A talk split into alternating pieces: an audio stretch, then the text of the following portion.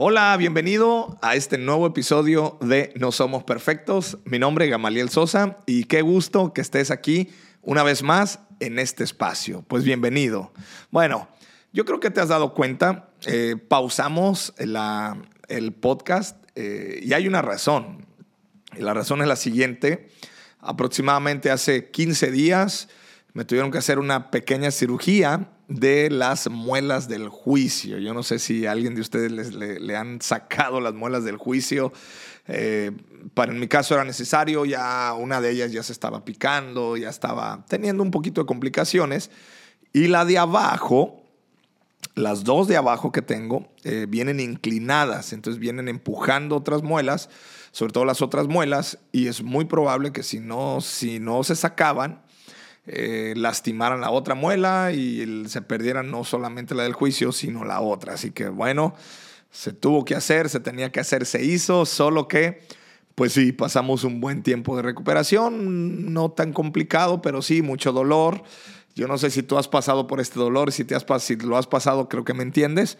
Y la realidad es que todavía me faltan otras dos muelas de este lado. no soporté el, que me sacaran las cuatro de un tajo. Eh, he escuchado personas que sí lo han hecho y pues mis respetos para ustedes. En mi caso no, lamentablemente la anestesia ya no me estaba haciendo.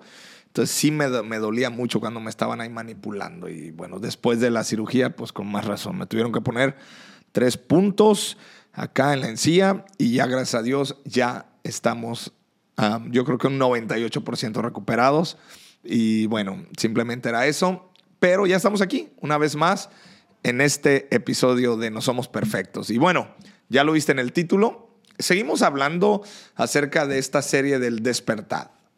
Poniendo en contexto, el anterior eh, hablamos acerca de la relación entre Dios y las personas y los hombres y nuestro prójimo. Y hablábamos de que no podemos nosotros eh, decir que tenemos una buena relación con Dios si tenemos una mala relación con nuestro prójimo. Hablábamos de una, una, una relación bidireccional, es hacia arriba con Dios, pero también hacia, hacia los lados con nuestro prójimo. Y el día de hoy te quiero hablar acerca del el hogar, de la casa, de la familia. Porque el despertar de la persona, el despertar espiritual también se ve muy evidente en nuestros hogares. Mira, en Génesis capítulo 3, versos 6 al 10, eh, eh, creo que en esta serie hemos tocado mucho ese tema de Génesis porque realmente ahí todo comenzó, pues. Eh, Adán y Eva pecaron contra Dios, la, la, mujer le hizo caso a la serpiente y esa serpiente engañó a la mujer, entonces la mujer va con su esposo, le dice también tú come de este fruto, él come. Dios llega y dice, ¿qué pasó? Pecaron. Y eh, dice la Biblia, así que se escondieron del Señor Dios entre los árboles. Entonces el Señor Dios llamó al hombre, ¿dónde estás? El hombre contestó, te oí caminando por el huerto, así que me escondí porque tuve miedo, porque estaba desnudo. Esa es la realidad. Es decir, el pecado vino a traer esa situación. Ahora, Dios es el autor de la familia quiero establecer este principio. Dios es el autor de la familia. ¿Por qué? Desde el huerto del Edén, Dios dijo, no es bueno que el hombre esté solo. No es bueno que, que, haya esa soledad en el hombre. Entonces Dios diseña, Dios crea a la mujer y la saca del costado del hombre. Duerme Adán, y le saca una costilla y de ahí formó a Eva, de tal manera que cuando Adán la ve, dice, wow, este es hueso de mis huesos, carne de mi carne. Adán se impresionó de ver a su esposa. Ahí empezó la familia. Hace algunos miles de años atrás, en el huerto llamado el Edén, bueno, sabemos, había esta pareja que lamentablemente le dieron la espalda a Dios y ahí entró el pecado a la humanidad. Entonces, en lugar de paz, armonía y amor, había entrado el desacuerdo y el odio, y a eso la Biblia le llama pecado. Así es, le llama el pecado. Y ese pecado también llegó a la familia. Entonces, todo comienza en el hogar. ¿Por qué? Porque todo comenzó en el hogar. En la historia de la raza humana, el pecado entró increíblemente o, o sorprendentemente, si tú no te quedaba claro, el pecado entró en la familia entró en el matrimonio. Ahí entró el pecado. Y es hasta la fecha donde Satanás, donde el diablo, nuestro enemigo espiritual, sigue lastimando y tocando nuestros hogares, en la familia, en el seno familiar.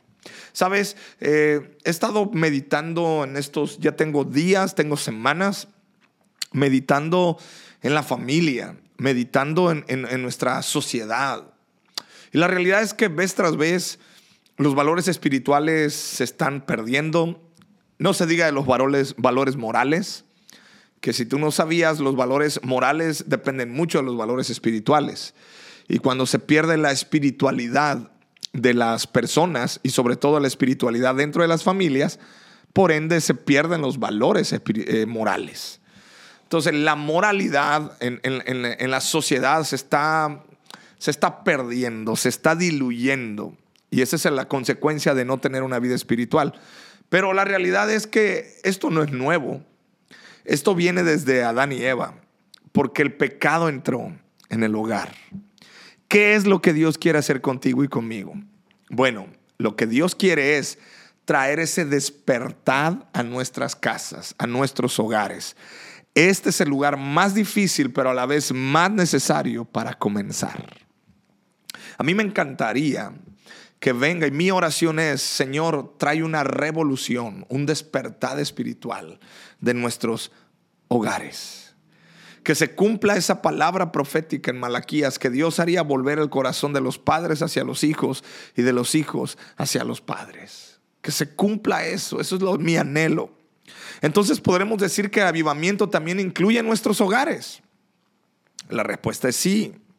Avivamiento significa el fluir de la vida de Jesús en nuestras vidas, la cual también se manifiesta en nuestros hogares. ¿Qué hay de malo en nuestros hogares? Bueno, muchas cosas. Cuando hablamos de hogar entendemos la relación que existe entre marido y mujer, padres e hijos. Ese es el hogar bíblico, esa es la, la, figura de hogar bíblico, el orden establecido por Dios, el orden, el diseño y el orden de Dios para la familia es varón y hembra, es decir, marido y, y esposo, esposo y esposa, y los hijos ahí, ¿verdad? Entonces, ¿qué pasa ahí? Déjame hablarte de algunas cosas muy interesantes que pasan ahí en el hogar. Las máscaras. ¿Qué tenemos de malo en el hogar? Bueno, las máscaras. Gran parte de la vida es vivida tras, las bambalinas, eh, eh, cortinas cerradas y muchos no saben qué realmente somos, qué vivimos. ¿Y sabes qué es sorprendente? Que aún en el hogar eh, tenemos máscaras. El papá tiene una máscara, puede ser la máscara del super trabajador, del super hombre, del, del super esforzado. Y, la mamá tiene la máscara, la máscara de, de, la, de, la, de la chambeadora del hogar, ¿verdad? De la aquella que que, se la rifa en la casa, una mujer fuerte, una mujer inquebrantable. Los hijos se pueden poner la máscara de soy inteligente, yo soy buena onda, a mí no me, soy un buen niño, soy una buena niña, eh, como dicen, soy, soy niño bien. Eh, pero hay una realidad. En nuestra sociedad hemos aprendido a tener máscaras y no hay nada más que afecte las relaciones interpersonales y más las relaciones familiares que las máscaras. A muchos dentro del hogar les gusta usar máscaras y se han hecho expertos en usar máscaras. Hay secretos de familia y déjame decirte, Satanás trabaja en el secreto. Satanás trabaja ahí en, en, lo oculto, por eso se le llama ocultismo. El primer efecto que produjo el pecado fue el, hecho de que Adán y Eva se escondieron de Dios tras los árboles del huerto. ¿Sabes por qué usamos máscaras? Porque por dentro estamos mal, porque por dentro tenemos situaciones no resueltas, tenemos emociones lastimadas, tenemos traumas que nos afectan, eh, eh, cosas del pasado no resueltas y todas esas cosas nos afectan. Y por eso usamos máscaras. Le sucedió a Adán y Eva en el huerto del Edén. Ellos se sintieron, pecaron, ellos sintieron que la cosa no iba bien, inmediatamente se esconden y agarraron esas hojas de, higo y ahí, se ahí medio se taparon. Y Dios le dice, ¿por qué te escondes? Y Adán le dice, es que tuve miedo. rápido, ¿verdad? Si queremos encubrirle a Dios algo, también lo haremos con los demás. Ese es el asunto, ese es el principio. Cuando nosotros pecamos y cuando tenemos una vida espiritual desordenada y cuando estamos separados de Dios, nos encubrimos de Dios, pero la realidad es que también eh, eh, nos, encubrimos de los demás. Rápido nos escondemos de, de los demás. Y hoy en día necesitamos ser hombres y mujeres y familias que vivamos con transparencia. ¿Qué hay de malo en nuestros hogares? La falta de amor. Tal vez digamos que en nuestro hogar lo que menos falta es amor, pero todo depende del concepto que tengamos de amor. El amor no solo es una emoción sentimental ni una pasión fuerte. Bueno, ¿qué es el amor? Primera de Corintios 13, verso 4 al 8 nos dice, el amor es sufrido, es benigno, el amor no tiene envidia, el amor no es jactancioso, no se envanece, no hace nada indebido, no busca lo suyo, no se irrita, no guarda rencor, no se goza de la injusticia, más se goza de la verdad. Todo lo sufre, todo lo cree, todo lo espera, todo lo soporta. El amor nunca deja de ser, pero las profecías se acabarán y cesarán las lenguas y la ciencia acabará. Ese es el concepto de amor. ¿Qué es el amor? No hace nada indebido. El amor no busca lo suyo. Bueno, entonces si traemos este concepto de amor a nuestras casas, yo creo que lo más probable es que hay mucha carencia de amor. Primera de Juan 2.9 dice, el que afirma que está en luz pero odia a su hermano, todavía está en oscuridad. La forma en que tratas a los demás en tu casa será la manera en la que trates a los demás afuera.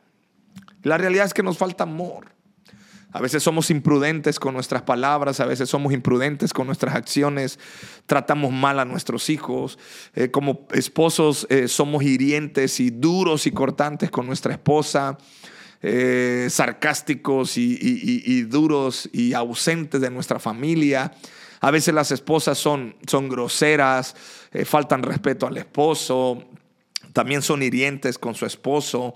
¿Sabes qué pasa algo? y lo quiero decir.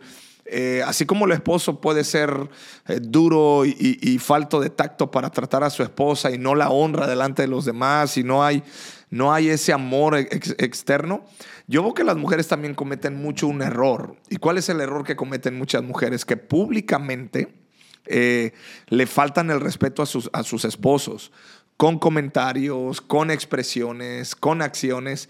Eh, incluso delante de los hijos, yo veo que la mujer ningunea al marido, eh, no lo valora, o a veces el marido se equivoca y la mujer le echa carrilla, le empieza se empieza a reír. Ah, y bueno, son cosas que sí fomentan la falta de amor. Y bueno, un montón de cosas más que no, no quiero hacer esto de una, una terapia familiar, pero es importante esto. ¿Qué otra cosa tenemos mal en el hogar? El juicio somos buenos para juzgar. Y mira, Mateo capítulo 7 nos da una luz acerca de esto. Hijos, quiero que escuches esto.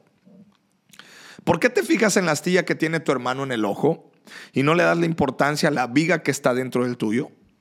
¿Cómo puedes decirle a tu hermano, déjame sacarte la astilla del ojo cuando aún tienes una viga en el tuyo? Hipócrita. Saca primero la viga de tu propio ojo y entonces verás con claridad para sacar la astilla de el ojo de tu hermano.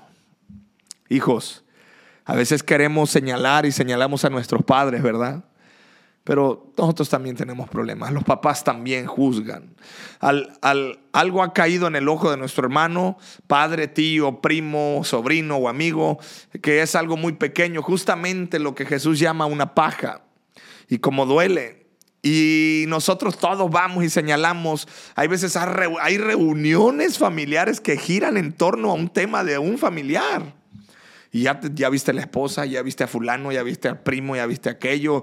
Y de tal manera que las comidas familiares se tornan en pláticas de, estar juzgando al papá, de estar juzgando a la mamá, de estar juzgando al primito, de estar, juzgando al, al, hijo que se fue de casa, a la hija que quedó embarazada, a la abuelita, al abuelito. Y hacemos una botana ahí.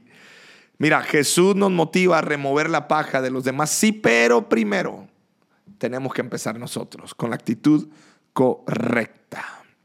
¿Qué es esa viga de la cual la Biblia habla? Resentimientos, indiferencia, crítica, maledicencia, mala voluntad, odios, rencores, todas esas cosas son vigas que están en nuestro ojo, estorbando. Y Jesús dice, está bien, ayuda a otro, pero primero tienes que quitarte esto. ¿Y cuál es la salida? Ok, ya te hablé de los problemas. Entonces, en nuestro hogar, ¿cuál es la salida? Cristo es la respuesta a la salida. ¿Y cuál es la solución? La cruz de Cristo. Claro, no podemos hablar de, de avivamiento si no vamos a la cruz. Surge la pregunta, ¿deseo tener nueva vida en mi hogar? ¿Deseo que Dios tome el control de mi casa? Si la respuesta es tuya, es sí, entonces hazte responsable de tus acciones. Lleva tu pecado a la cruz, no el de otro, el tuyo. Trata con tu pecado, ve a la cruz de Cristo y pide perdón. Arrepintámonos de todo corazón, confiando que allí el Señor Jesús nos limpiará al instante con su sangre poderosa. Todo esto se encargará de que, nuestros hogares en el camino de la cruz, cuando hayamos sido quebrantados, Dios obre poderosamente. ¿Sabes por qué tu hogar está destrozado? Porque no has ido a la cruz. ¿Sabes por qué hay tantos hijos llenos de rencor contra sus padres, contra sus hermanos? Porque hay motivos, sí, pero eso llévalo a la cruz. Llévalo a la cruz. Tu rencor, tu odio, tu resentimiento, llévalo a la cruz y entrégalo a Él. Recordemos que la cruz solo hay lugar para una persona. Tenemos que ir solitos, sin compañía. Ah, cómo me da risa que a veces eh, me pasó en estos días en el hogar, en la casa, ¿no? Estaba yo con mi hijo haciendo unas, unos, unos quehaceres del hogar, en la azotea de la casa, y estaba el sol con todo, y me llevé a mi hijo pequeño porque Mateo estaba haciendo un examen, y, Elías me decía, papá, hay mucho sol, no, papá, yo le decía, vamos, agarra la, la escoba y pásame la manguera, y, y ahí andamos dándole. Y dice Elías, papá, yo, tú y yo aquí trabajando fuerte. ¿Y mi mamá? ¿Y mi hermano? ¿Qué pasó? Entonces Elías bajó y, le, sacó a su hermano ahí de donde estaba haciendo el examen y lo subió a la azotea a, mi a su mamá. Le dice, mamá, tú tienes que hacernos un agua de limón, algo, porque todos estamos trabajando. O sea, al fin y al cabo, él hizo un escándalo porque se le hizo injusto que nada más dos estuviéramos haciendo trabajo. Y a veces cuando nos, se trata de rendición, también queremos que todo, no, pues que si yo me voy a quebrantar, que todos se quebranten.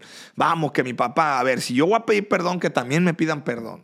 Si yo, voy a, si yo me voy a, a, quebrantar delante de Dios, también que mi hermana, también que mi hermano, también que mi mamá. Espérame, espérame. A ver, pausa, pausa. En la cruz cabe uno nada más. No más uno. No cabe nada, no hay, solo Cristo murió en la cruz y la Biblia dice que juntamente con Él estamos crucificados. Tenemos que ir voluntariamente. ¿Ah? Tienes que decirle, Señor, pequé. Con seguridad Dios obrará en la vida de todo aquel que se acerca confiadamente. Y termino con esto. El espíritu de reconciliación. ¿Qué es lo que Dios quiere obrar en el hogar? La reconciliación. Malaquías 4:6 nos declara, Él hará que los padres se reconcilien con los hijos y los hijos con sus padres, así no vendré a herir la tierra con destrucción total. La Biblia habla que mucha de la destrucción que estamos viviendo es que las familias están divididas y tronadas. Pero la promesa es esta y la profecía para ti y para mí es esta, que Dios hará volver el corazón de nosotros. Lucas capítulo 1, verso 17 declara, Él irá primero delante del Señor con el espíritu y el poder de Elías, hablando de, de, Juan Bautista, para reconciliar a los padres con los hijos y guiar a los, a los desobedientes a la sabiduría de los justos. De este modo preparará un pueblo bien dispuesto para recibir al Señor hasta que los padres no se vuelvan a sus hijos y los hijos a los padres, no veremos un verdadero arrepentimiento en nuestras casas y sobre todo en nuestro país. Hechos capítulo 2, verso 16 nos dice, lo que ustedes ven es solo lo que el profeta Joel predijo hace mucho tiempo.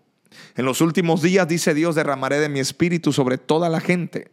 Sus hijos e hijas profetizarán, sus jóvenes tendrán visiones y sus ancianos tendrán sueños. ¿Sabes? Mi anhelo es que tú y yo tengamos un avivamiento. Pero ¿cómo es? Ir a la cruz, rendir todas estas cosas y dejar que el espíritu de reconciliación venga a tu vida, a nuestras vidas. Y Dios hará la obra. Así es. Bueno, pues llegamos al fin de este episodio. Eh, gracias por estar hasta este punto y te quiero pedir un gran favor, el favor que siempre te pedimos es ayúdanos a compartir este contenido, ¿verdad?